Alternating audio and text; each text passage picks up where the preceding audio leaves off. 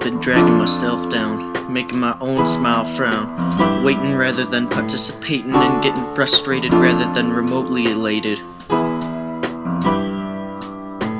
I didn't say shit about my own life, my own strife that's been married to me like a wife. I never talked about the real shit, the computers we hit, all the places we went, never thought be who we wanna.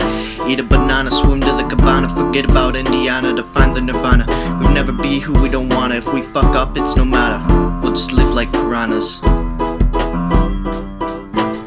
Best friends for years, best friends for the rest. These have been good, but they haven't been the best. We'll get a little messed up, but never fess up. The best of the rest of our lives is still on the horizon.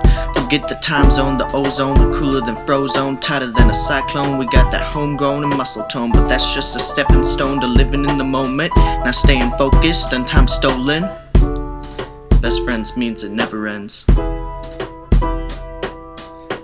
We're free to be more than debris, to be able to achieve our dreams. He's got my back and I got his. I'll attack if he's remiss. He'll react when I got pissed. Fuck the way we thought it was. We won't take time to pause, but for applause because we know it's cause we break laws with faux pas. Rules are meant to be broken like token of speaking the unspoken of causing a commotion over this notion that we got it all. And we'll start the brawls to break the walls that hold up this roof of depression, this proof of repression that's keeping us from expressing the life lessons that are the real blessings. We're dressed in aggression. Did I mention our obsession with weird shit like Finn and Schmidt or chicks and tits? How did I not mention it? Fuck, we really don't have much luck, just enough to have it rough enough to get tough and rise above. Sin none, cause we're closer than blood.